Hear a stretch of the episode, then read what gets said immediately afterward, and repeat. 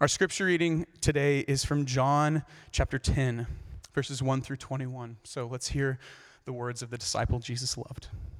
This is found on 896 in your Pew Bible. And as always, if you don't own a Bible, we would love for you to take that one home as a gift from us.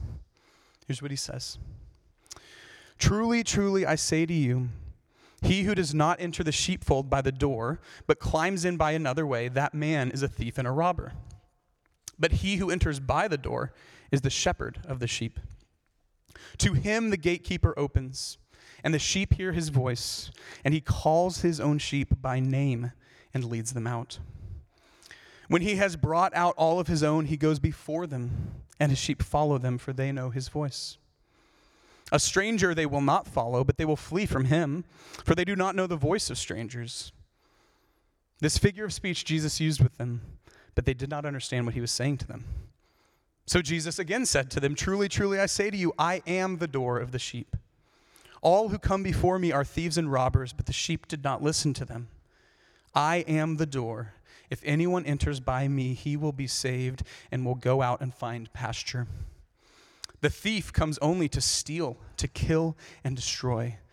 But I came that they may have life and have it abundantly. I am the good shepherd. The good shepherd lays down his life for his sheep. He who is a hired hand and not a shepherd, who does not own the sheep, sees the wolf coming and leaves the sheep and flees. And the wolf snatches them and scatters them. He flees because he is a hired hand and cares nothing for the sheep. I am the good shepherd. I know my own, and my own know me, just as the Father knows me, and I know the Father, and I lay down my life for the sheep. And I have other sheep that are not of this fold. I must bring them also, and they will listen to my voice. So there will be one flock, one shepherd. For this reason, the Father loves me, because I lay down my life that I may take it up again. No one takes it from me, but I lay it down of my own accord. I have authority to lay it down, and I have authority to take it up again. This charge I have received from my Father. There was again a division among the Jews because of these words. Many of them said, He has a demon. He's insane. Why listen to him? Others said, These are not the words of one oppressed by a demon. Can a demon open the eyes of the blind? This is the word of the Lord. Thanks be to God. You may be seated.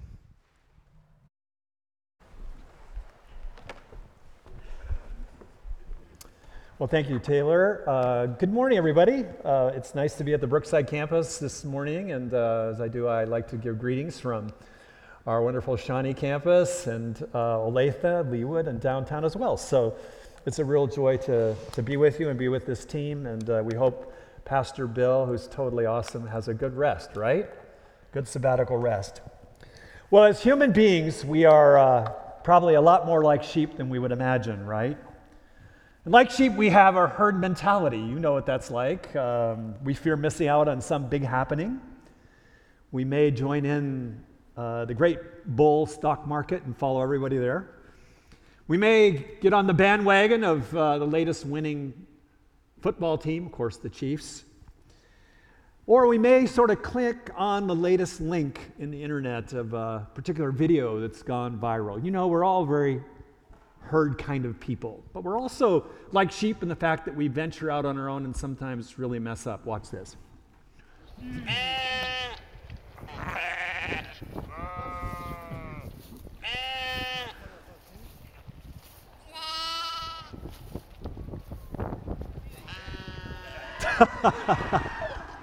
Isn't that great? Isn't that just like what we're all like? I mean, come on, let's be honest. We're a lot like that sheep, aren't we? Right? We all need a shepherd, that's what it means, and a good shepherd who is attentive to us. Uh, it was the 20th century wonderful French philosopher Simone Weil who described love perhaps better than anyone I know, and she defined love as love is focused attention. But what does loving attentiveness look like? What does an attentive good shepherd look like? This is the question that the writer John gives to us this morning in our text. This is what he wants us to explore together. So if you have a Bible, turn with me to the Gospel of John. It's in the New Testament. It goes Matthew, Mark, Luke, and John if you're newer to the scriptures. Now, We have been looking at this uh, remarkable gospel across our campuses this summer, and I want to remind you of what brilliant literary artistry we are engaged in. Because this book uh, has been read by more humans ever than any other book in human history. It's been translated in more languages, and truly we are in a place of extraordinary, not only truth, but brilliant literary artistry. And I hope you'll see a little more of that as we unpack it. As we set the literary and historical context of this amazing book called the Gospel of John, we need to see the context that just before this, there's this growing tension between the religious leaders uh, of the Jewish people in Jesus' time and with Jesus. So this tension is bubbling up through the chapters that emerge around John chapter 10. So, as you might know, and if you've read the New Testament, you know, Jesus often taught in stories. There's a certain literary genre called parables. And here in John 10, the entire chapter is built around an extended parable. And embedded in that parable is a shepherding metaphor. So, for us to enter that first century world, we need to think back a little bit because Jesus' first century listeners, hey, they hung around sheep all the time. I don't know about you, but we don't really hang around sheep. We hang around dogs and things like that. So, we need to sort of understand some of the dynamics that are going on here that John's first century uh, listeners heard immediately, right? Now, I don't know much about sheep actually, but I do know a little bit about farm animals. I grew up on a farm as a real small child uh, in a Minnesota dairy farm. And uh, one thing I learned as a young boy is that farm animals need constant care if they're going to have any kind of well being. And this is true of a first century shepherd. Uh, shepherds required one thing more than anything else, and that was a constant attentiveness. Uh, they had to be attentive all the time to the well being of each sheep, right? There was a constantly changing environment. If you've ever been in the Middle East, and my wife and I have studied there and lived there for a while, uh, it is an amazing place. It's, there's ongoing threats were a daily occurrence. Dangerous terrain. I mean, it wasn't like flat Kansas, okay? And it was a hostile wilderness environment constantly. So, to thrive, the most important thing any sheep needed was one thing and that was an attentive shepherd. Everybody knew that who was listening to Jesus' first century words, and we need to grasp that. John knew that. So, here in John chapter 10, Jesus points us to himself as the good shepherd, and he helps us see three characteristics of an attentive shepherd. We may call them the threads of attentiveness, three of them. So, this text is flowing around these three. What are they as we walk through this? First, the first thread or characteristic of an attentive shepherd is he knows us by name. He knows us by name. Then, following that, on the heels of that, is the second attentive thread. He protects us from evil. He protects us from evil. And then, third, the text builds to a literary crescendo. He holds us and never lets us go. Okay, so you ready? Here we go. The first thread of attentiveness the characteristic of a good shepherd is the good shepherd knows each of us by name. Look at me at verse 1. Jesus begins here. Truly, truly, Jesus says, I say to you, he who does not enter the sheepfold, but by the door, but climbs in by another way, that man is a thief and a robber. So we need to unpack some of these pictures here, literary pictures. What is Jesus referring to, after all, of a sheepfold and a door? Well, we have one picture of a first century sheepfold. You get an idea, and it helps us see it. This is where sheep uh, they grazed during the day, and they were placed in here in the evening as an enclosure that protected them. And you'll notice the door is that opening there, it doesn't have a gate. The shepherd actually laid down there and slept there. Okay, so you need to have this picture as everyone who heard Jesus' words in the first century understood this, but we need to enter that world. Okay? So, Jesus is painting this picture for us, and the door, it prevented sheep from wandering out, who wanted a good night snack, or anyone entering in. Okay? The door was like a first century home alarm system. That's what it was like, okay? Think of an alarm system, okay? So Jesus also speaks not only of sheepfolds and doors, but of, notice the text, thieves and robbers. So Jesus is pointing out, if you know in the context, that there are bad leaders or bad shepherds, and he is speaking to them. They are the religious leaders of his day, and they're really out for themselves. Now, another thing to be aware of John's gospel is deeply embedded in Torah or the Old Testament sections of the Bible. all the way through its literature, its structure, its language, even though written in Greek, has all these Hebrew allusions of the Old Testament. And here, just lurking in the background, in the shadows of this literature, is the Old Testament, particularly Ezekiel chapter 34. Jesus knew that. He knew the Old Testament, he'd had it memorized. So it, it, it is woven through Jesus' teaching as well as John did. Ezekiel chapter, chapter 34, again, is all over John 10, and Ezekiel called out in his day the spiritual leaders of Israel. If you study antiquity, you know that the primary metaphor of leadership in great antiquity is shepherding. So Jesus and John are in that same uh, tributary of thought throughout antiquity. Ezekiel, in his time, calls out the spiritual leaders of Israel who neglected the sheep. And if you look at Ezekiel 34, they not only neglected them, they led them with force and harshness. So, this is the backdrop of John 10. But bad leadership, as you know, bad shepherding leadership is not just a product of the first century, it's a reality in our world now, right? It's amazing how the Bible speaks into our 21st century world because we know leadership really matters. And it matters in institutions, businesses we lead, nations, governments, churches, and Christian organizations. They flourish or languish fundamentally based on the leadership that serves them or disserves them. We observe leaders in our time, don't we, who are in it for themselves their ego, their wealth, their success, their power, their brand. And we all too often hear of scandals of spiritual leaders who espouse false doctrine who accommodate themselves to the winds of current culture, who live duplicitous lives, who abuse the vulnerable and abuse power. We hear more and more of that. But we also, isn't it true, encounter other kind of leaders in other dimensions in our life as well, right? It can be a narcissistic boss. I hope none of you are that, if you're a boss. Uh, a teacher, a professor, a spouse, a family member. And I would say, for your consideration, perhaps the greatest leadership challenge of our day is the actual crisis of leadership itself. We so desperately need in our lives, our businesses, the marketplace, our governments, our institution, our churches, in our world, we need them led by good shepherd leaders. So let me pause for a moment in our 25th, 21st century world and ask you, where has God called you tomorrow? Some of us have positions of leadership in a company or an institution or a professor or whatever.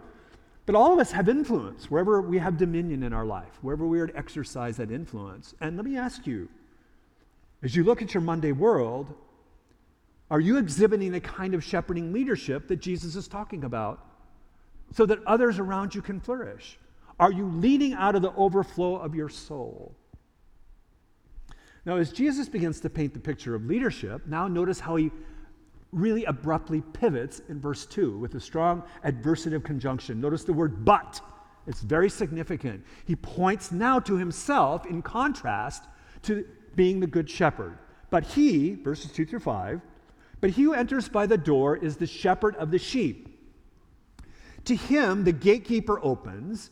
The sheep hear his voice. Now, as we read this, notice the repetition, the antiphonal repetition of voice. The sheep hear his voice, and he calls his own sheep by name and leads them out. When he has brought out all his own, he goes before them. The sheep follow him, for they know his voice. A stranger they will not follow, but they will flee from him, for they do not know the voice of strangers. Now, Jesus is emphasizing in text and in repetition that each sheep each one knows the voice of their good shepherd, and the good shepherd knows each one of his sheep by name. Now, this is very significant. This is not a throwaway phrase. Knowing each sheep by name communicates to us as a reader the shepherd's high, high value of each specific sheep and its particular uniqueness or need. Now, hold that in your heart. Think about that for a moment, what Jesus is saying. Jesus is saying that no one cares for you as an individual. Now, think how radical this is in a very community based culture. It's not an individualized culture in the first century. Notice what Jesus is saying Jesus knows you, He gets you better than anybody else, and he cares for you more than anyone else. Let that sink in for a moment with your mind and heart this morning. And notice Jesus goes on to say, each sheep hears the shepherd's distinct voice. Now, why, why the voice emphasis? Surely the voice communicates what the shepherd wants to communicate, but it's much more than words. Do not miss this. The voice of the shepherd reflects a predictable pattern of the shepherd's true character. In other words, hear me carefully. Hearing the shepherd's voice not only communicates what he wants to wants us to hear, but it also reveals profoundly who he truly is. So the shepherd discloses himself, his character, as one whose love will never quit. A writer I love, and I hope you have been exposed to him, is Wendell Berry. Uh, Wendell Berry is an American philosopher, a remarkable poet, essayist. I have never met him. I actually heard him speak one time, but I didn't have the courage to go up and say hi to him. He's one of my heroes as a writer. but it's amazing when you have a writer. Maybe Wendell Berry is not your main writer, but you've read a writer, you know, a lot, like almost everything they've written. You really begin to feel like you know him pretty well, right? You begin to feel his character, his values, what matters most to him. It percolates through his writings.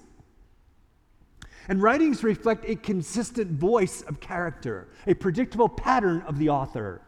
And that is true what Jesus is saying of the shepherd. The shepherd's voice is like that. And notice also in verse 7, now Jesus tells us the good shepherd is the door. Remember we talked about the home security alarm system, but there's more going on here too. That is, he focuses, he is the door, that he has the attentive presence, he is the constant protector, but his focus here is built on in John chapter 14, and that he is the exclusive entrance to the kingdom of God. Jesus will say, I am the way, the truth, and the life. No one comes to the Father but through me. These are strong truth claims, but Jesus unabashedly makes it about himself. And then he contrasts himself to others. And he points out now in verse 10 the thief with a different character a different pattern. Look at verse 10 if you have your Bible open. The thief comes only to steal and kill and destroy, but I came that they may have life and have it abundantly.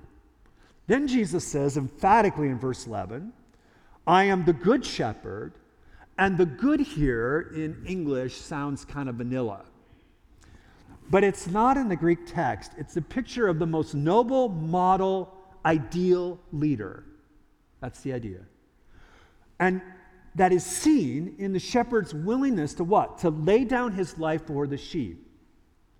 In other words, you sense that the, the sheep, the, the sheep, the thief, the false shepherd, steals, kills, and destroys, but the model shepherd, the truly good shepherd, lays down his life for his sheep. Now, if you read the Gospel of John, you know that John is building to a crescendo where the good shepherd will paradoxically become the sheep as he gives his life on the cross. This is the paradox that he begins to unpack. This is the heart of the good news of the gospel that we can be forgiven, right? And given by grace through faith brand new life. Because he's not only the good shepherd, he is the sacrificial lamb.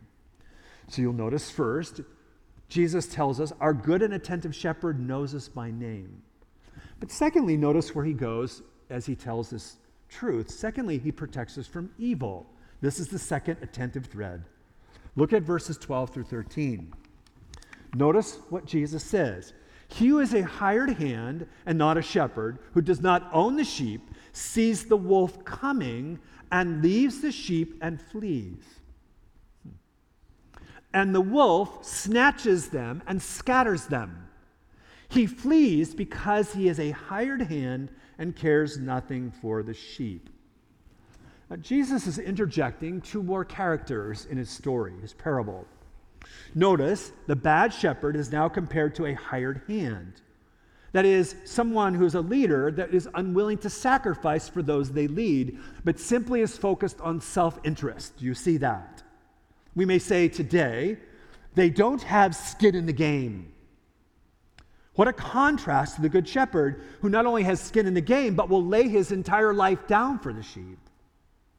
But Jesus introduces another, more sinister character into his story, and that is the wolf. Do you see it? He repeats it twice.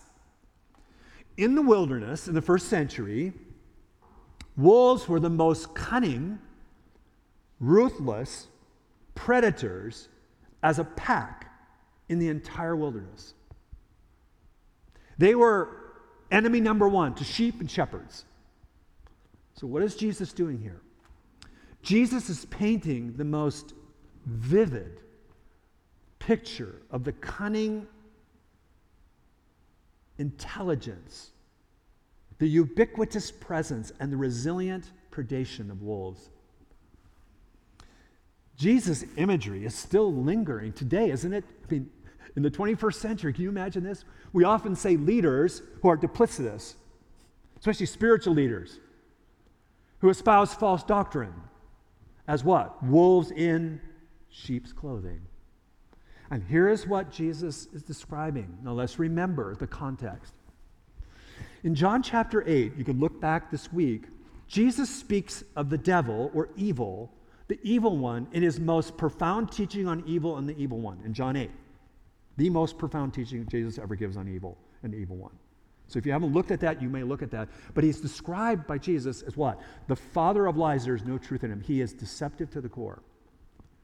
What's important for us to understand that Jesus, both in uh, specific teaching, propositional, and parabolic teaching, he emphasizes the presence of evil and the evil one in the world. This is not the brilliant Jesus, the most brilliant being of the universe, the most brilliant pe- person who ever walked on the earth, as mythical or allegorical sophistry. Jesus understood evil and the evil one as very real, as real as gravity. But many of us today who live in the 21st century in what Charles Taylor has rightly labeled a secular age, the plausibility of Satan's existence, let alone his nefarious presence, is easily ignored and often quickly dismissed. But the eyes of our cultural blindness and generational blindness can be opened when we hear the timeless words of, let's say, the brilliant reformer Martin Luther in the 16th century, who did not have our generation and cultural blindness. And perhaps one of the greatest hymns of the church, you may have heard it if you grew up in the church, A Mighty Fortress is Our God. Martin Luther captures Jesus' teaching and his prayer. Right? In the Lord's Prayer, his primary prayer is what? A part of this deliver us from evil. And Martin Luther understood that. He reminds us of the presence of the evil one in, in the world, right? He says, For still our ancient foe doth seek to work us woe. His craft and power are great, and armed with cruel hate. On earth is not his equal. That's what Jesus is saying here. And how he tells us we need a good shepherd. We need a good shepherd, each of us, to deliver us from evil and to protect us from evil, not only in our own heart, but in the world around us. Now, Jesus' words here in John 10 also reflect in structure, in language, and in syntax the very familiarity Jesus had with Psalm 23. He knew it.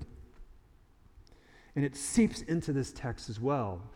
King David in Psalm 23, if you remember, describes the Lord as what? As his shepherd who is constantly attentive to him, who is guiding him, who's providing for him and protecting him. And David says of his attentive shepherd, even though I walk through the darkest valley, some translations say death, that's certainly a dark valley, but any dark value, valley, he says, I will not fear, for you, O Lord, my shepherd, are always with me. See, we not only live in a very secular age, we also live in a very fearful age, don't we?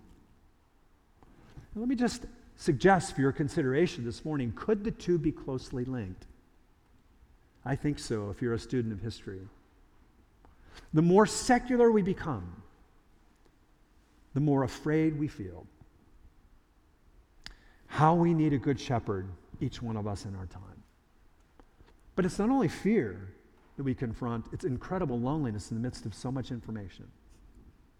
We've never felt more lonely, yet so connected to the world. And we not only feel alone, we feel deeply alone. And you may be here this morning wrestling with loneliness. or aloneness. And the Holy Scriptures remind each of us, and Jesus reminds us in the shepherding metaphor, that we are never alone. Our God is always with us. Our good shepherd is always with us. He's not only with us, he's attentive to us, he's watching over us. So Jesus says there are three threads of attentiveness of the good shepherd. First, the good shepherd knows each of us by name. Let that sink in. But secondly, he protects us from evil. But third is the perhaps the most awesome news imaginable. The third truth, the third thread of his attentive presence, the characteristic of a good shepherd is he holds us and never lets us go. Look with me at the imagery in verses 27 to 30. Jesus says, My sheep hear my voice, and I know them, and they follow me. I give them eternal life, and they will never perish. No one will snatch them out of my hand. My Father, who has given them to me, is greater than all, and no one is able to snatch them out of my Father's hand. I and the Father are one. I hope you hear these words from Jesus with your heart and mind today. They are some of the most amazing, hopeful, life giving words ever uttered to humanity. For those who will choose to follow him as their good shepherd, Jesus promises something amazing here. Do you see it? The deepest intimacy our hearts long for, and the true security our hearts long for that's not found anywhere else. His sheep will hear his voice, Jesus said. They'll be known by him. He will give them eternal life now and forever. And no person or power or circumstance will ever be able to snatch them out of his hand. I love that imagery because it reminds me in our neighborhood. Liz and I live in a neighborhood where one of the older folks in our neighborhood, there's lots of young families and little children playing on the yards, which is so cool, y'all. We have the most cool young neighbors, and also, though, we have some you know, people who tend to want to speed through our neighborhood. I'm sure you don't have that in your neighborhood, right? Like a delivery truck that goes too fast or whatever. And it happens periodically. They'll be outside seeing the kids play with their parents. Young kids play with their parents, and the delivery truck will come zooming too fast. What do those parents do? They reach out and hold on to their children. They will not let their children go for life or limb, right? That's the picture that John is giving us through the words of Jesus. Jesus, the Good Shepherd, will never let you go. He will hold on to you for dear life. In fact, He gave up His life for you. Even in the deepest valleys you face, even in our most unsettling doubts, even in our most besetting sins, even in our greatest perplexities, even in the dangers we see and the ones we do not see, Jesus is there for us. The Good Shepherd holds us and will not let go. Paul says this in Romans chapter 8 nothing can separate us from the love of God in Christ Jesus. Do we hear what Jesus is saying? In Christ, we are deeply loved. We are completely secure in that love. Just let that sink in a moment. No matter the difficult heartache you may feel this morning, the circumstances that greet you tomorrow morning at your workplace, relationships you are struggling with, you are secure in his attentive love. None of us in the Good Shepherd's hands needs to live a life paralyzed by worry or fear. In our Good Shepherd's attentive love, we are invited to experience the most intimate relationship where we know our Lord and are truly known by Him. I don't know if you had the opportunity hear Dr. Curt Thompson, our friend who's a psychiatrist and a remarkable writer who came to Christ Community about a year ago and spoke. Dr. Thompson reminded us that human flourishing requires relational intimacy of four S's. Maybe you remember this. I love this. That each of us needs to feel deeply seen, safe, secure, and soothed. In other words, we long to be known, don't we? But that means first we need to be seen for who we are and who we're becoming. We long deeply for a sense of safety, all of us, in our vulnerability and transparency. We long to be secure and knowing that we will not face rejection when people truly know who we are and we need to be soothed. That is to experience empathy. We need to feel felt. All that is wrapped by brilliant Jesus in the Good Shepherd metaphor. In Jesus, our good, attentive shepherd, we are seen deeply. We are perfectly safe. We are absolutely secure, and we are lovingly soothed. In the Good Shepherd's attentive care, we experience, like nowhere else in the world, no other person, his true rest, his great shalom, his peace, his hope, and his beauty. To follow him is to be fully known by him and to be fully loved by him. No one else in the world can promise you that. The attentive love is captured thousands of years ago by the Hebrew poetry, perhaps the most beautiful Hebrew poetry ever written by King David. Psalm 23. I hope you know it. If not, memorize it and make it the first thing you remember in the morning and right before you go to bed, which I often do. It's my constant soul companion. How does Psalm 23 end, friends? Psalm 23 ends Surely goodness and mercy will literally pursue me, chase me all the days of my life, and I will dwell in the house of the Lord forever. I love Eugene Peterson, who paraphrases this. Listen to his paraphrase Your beauty and love chase after me every day of my life. We need a good shepherd. You need a good shepherd. I need a good shepherd. Because only the good shepherd can meet the deepest needs of our heart, the deepest longings of our heart. Jesus reminds us in this text of his loving attentiveness. He knows your name. He will protect you from evil, and He will hold you and never let you go. And He tells us, those who are His, hear His voice. And you may be wondering, in this text, there's so much on hearing His voice. How do we hear it? Sometimes you may say, I don't hear His voice. So let me move to a bit of more practical reflection, okay? How, how do we hear the shepherd's voice? Like a lot of things, God's voice is hard to define exactly, but recognizing it in our experience is something as apprentices of Jesus, over time we gain with both competency and confidence. What we mean about hearing the voice of God in a personal way are those inner thoughts and perhaps lingering impressions that we experience from time to time. Yet, most importantly, for us, each of us here, is realizing that hearing God's voice flows from a growing and loving relationship with Him first. Dr. Dallas Willard, who profoundly shaped Christ's community and profoundly shaped my life, I encourage you to read everything he's ever written. He's with Jesus now, fully. His first book in the Christian world, not in philosophy, was Hearing God. It's a brilliant book. I recommend it to you. It really captures so much of the nuances of this in such a deep way. I can't highlight that. But he highlights this. He says, We must therefore make it our primary goal not just to hear the voice of God, but to be mature people in a loving relationship with Him. Only in this way will we, will we hear Him rightly. So let me get a little specific for you. I don't know where you are in your spiritual life, but let me be practical, okay? How do we recognize God's voice? Let me give you three suggestions, three specific things I think you can begin to really think about. Number one, His voice will speak the good news of the gospel. In other words, His voice when you hear it, always has a deep longing for everyone to know him, to come to saving faith. Secondly, his voice will reflect his consistent holy character. His holy character. His voice will speak the truth of his amazing grace and love, but also, and I think this is really important in our time, the seriousness of sin and the reality of judgment and accountability before God. God's voice will also never guide you in a way that is not Christ like in word, thought, and in deed. His voice will never tempt you or assist you in rationalizing any sinful thought, word, or deed, or even nudge you or encourage you to the slightest disobedience. His voice always reflects his consistent holy character. Third, his voice always resonates with Holy Scripture.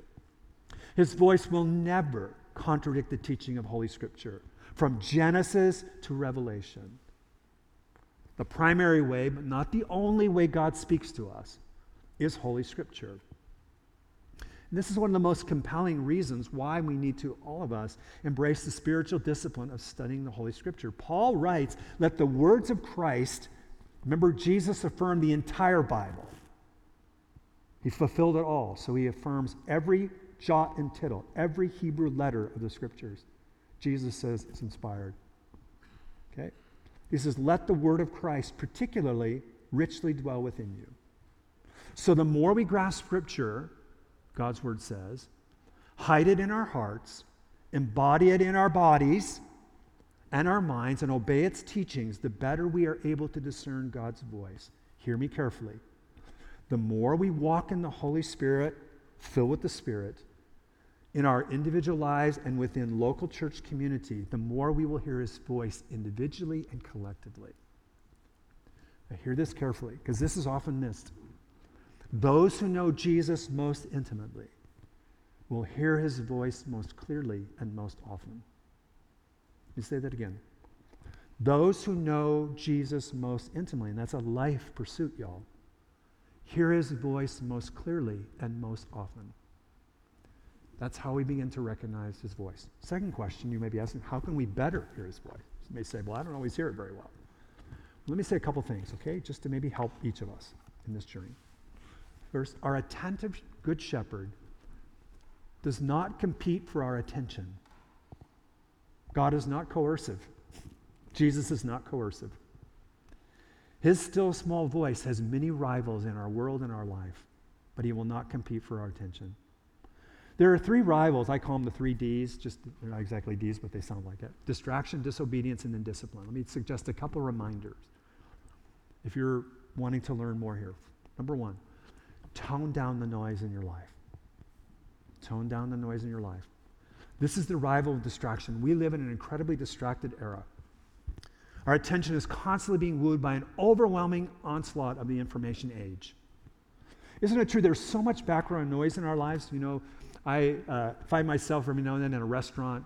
Maybe you do too. It's not because I have old ears, but you know what that's like at a busy restaurant. People are talking and you're having this great dinner with friends, and you are trying to hear what they say and you kind of lean into them, right? Like, what was that? That's the picture. We live in a, a, a time with great noise, and we can't hear people speaking. This is often true of Jesus, right? And as a teenager, I was really into wrestling, and one of the things my coach always reminded me when I got on the mat was to tune out the noise of the crowd. Right before I get on the mat, because we all know we have loyal fans and parents and brothers, like, you know, they're just screaming at us to win. But I'll never forget my coach telling, tune out the noise of the crowd, Tom. Tune out the noise of the crowd. Just listen to me. What good advice the Good Shepherd gives us. Tune out the noise of the crowd and listen to our Good Shepherd. A frenetic paced lifestyle of busyness and hurriedness is the greatest challenge to most of our spiritual formation today. We don't think of that as the big sin, but it's perhaps the most blinding reality in our life. And it blinds us and it shuts down our hearing to the still voice of God. Dallas Willard gave great advice. In fact, the book is written about this. Ruthlessly eliminate hurry in your life. So, what in my daily life and way of living is hindering me from hearing his voice? Am I in control of my screens and cell phones and social media, or are they in control of me? Secondly, have regular heart checkups. This is the rival of disobedience. You just simply say that disobedience keeps us from hearing our good shepherd's voice. Because the problem of the heart is often the problem of the heart, right? The psalmist says, if I harbor sin in my heart, that's willful kind of disobedience. The Lord does not hear me, but that's also reciprocal. It's true of us not hearing God. Willful disobedience blocks intimate communication. John 14, 21, Jesus says, He who has my commandments and keeps them, he it is who loves me. And he who loves me will be loved by my Father, and I will love him. And the word disclose means intimate. I will disclose myself to him. I will make myself real to them. I will speak to him or her, and they will hear my voice. Willful disobedience in our life greatly hinders our ability to hear God's voice. It also quenches the Holy Spirit's work in our life and our community. Lastly, carve out regular times for solitude, study, and prayer. Hearing God's voice. This is the rival of indiscipline or apathy or indifference. Hearing God's voice involves regularly placing our minds, hearts, and bodies in postures and spaces where we can more clearly hear God's voice. This is our joy. This includes spiritual disciplines. At Christ Community, we talk a lot about that. We carve out regular times as apprentices of Jesus for individual solitude, study, and prayer. Plan this time in your week, in your month, like you would an appointment in your calendar on your phone. And this includes also embracing regular rhythms of Sabbath rest. God designed that. And weekly corporate worship. Weekly corporate worship is really important. I say this not in a self serving way, but because I love and care for you. Hearing God's voice is not only an individual reality, it is a corporate reality. And Sunday worship is important for many things, but one of the most compelling reasons is that it is here we hear God's voice together through the lyrics of the songs, through a prayer, through the preaching of the word, through a conversation with a trusted friend who gives us wise advice. And perhaps being involved in a small community of friends, a small group, again, is a part of learning to hear God's voice together. We are more like sheep than we care to admit. Each one of us here this morning needs a good shepherd. The good shepherd who knows us by name, who protects us from evil, and who will hold us and never let us go. That good shepherd is Jesus. Let's pray. Father, thank you that you are the good shepherd. And with your loving attentiveness, we rest as your sheep. May we learn to obey you, follow you to experience deeper intimacy with you and keep us close to your heart, we pray. Amen.